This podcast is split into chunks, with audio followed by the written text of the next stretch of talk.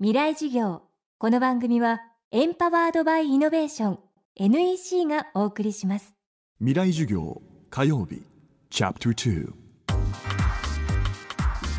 未来事業。月曜から木曜のこの時間ラジオを教壇にして開かれる未来のための公開事業です。今週の講師は沼津港深海水族館館長石垣浩二さん。水族館の館長として深海生物奇妙で楽しい生き物というビジュアルブックの執筆監修を手掛けるなど海の生物の魅力を伝える活動を続ける傍ら世界各国の水族館博物館大学に海の珍しい生き物を収めるブルーコーナーという会社の代表も務めています。今週は国内では珍しい海洋生物の納入という仕事についてそして石垣さんが海に関わる仕事を通じて伝えたいことを伺っていきます。未来事業2時間目。今日は石垣さんが特に魅力を感じている深海生物について伺います。テーマはわからないから面白い。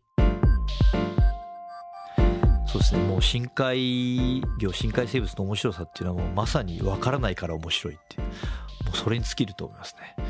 飼育例もほとんどないしもう本当に情報がない。まあそれをこう一つ一つ飼っていくことで一個一個分かってくるんですけどそれが本当に楽しい。それがあの深海生物のこの大きな魅力だと思いますね。あのー深海水族館の中でもこうアイドル的な存在でメンダコっていう深海のタコがおりますけど。あれもやっぱりどこの水族館世界中もですね、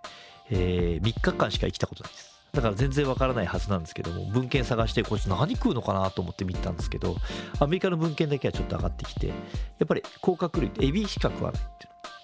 あそうなのか。いろんなエビ桜エビあげたりこのあのオキアミあったりいろんなエビあげたりしたんですけど結局食ってたのは誤解ですね。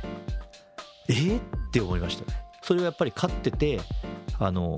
胃袋開けたら誤解が出てきたんであ誤解食うなんで誤解食うんだろうと思った。らさらに分かったことがあってあいつというかメンダコは結構泥地に潜るんですよね。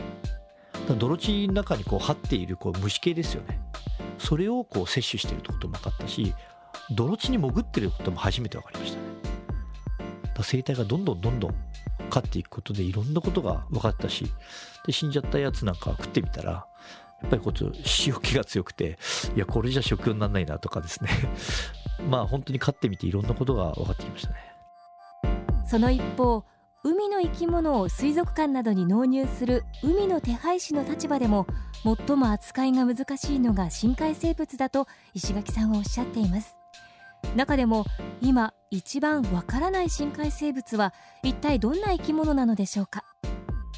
えー深海ザメですね。あの特に肝臓の大きいタイプですね。カグラザメ科の生、まあ、深海ザメについてはどうやったら水槽で活かせるのか圧かけないところでが未だに謎ですね。っていうのはあのサメ自体浮き袋持ってないんですよ。でまあおそらく皆さん分かると思う。深海魚の中でもやっぱりあの浮き袋、えーを持っているものは圧がかかんないと置くとだんだん膨らんじゃってそれ自体が飛び出る。あるいは胃袋とか他の臓器を押し出して飛び出しちゃったやつはそこでもう死んじゃってます。じゃあ深海ザメ簡単だろうと。浮き袋ないから。と思いきやですね彼らどうやって浮力調整してるのかっていうと体内に蓄えている巨大な肝臓の中の油で調整してるんですよ。油を溶かしたり固めたりいうのを脳の神経から出してそれで浮力調整してるんですけど何らかの影響で例えば 500m ぐらいから浅場に上がってきた時にこのサメがその肝臓をコントロールできなくなっちゃって。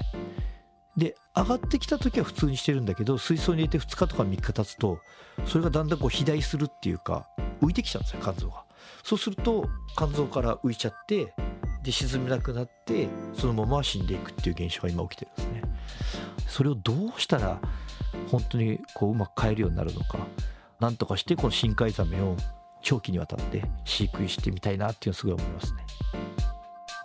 未来授業明日も沼津港深海水族館館長石垣浩二さんの講義をお送りします。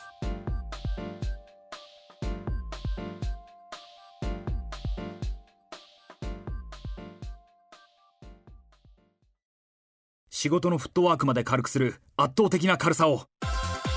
たどり着いたのは手にした瞬間きっと驚く。約 875g の13.3型ウルトラブック。バーサプロウルトラライト。タイプ VG 劇的な軽さをあなたに。もっと自由な働き方へ。NEC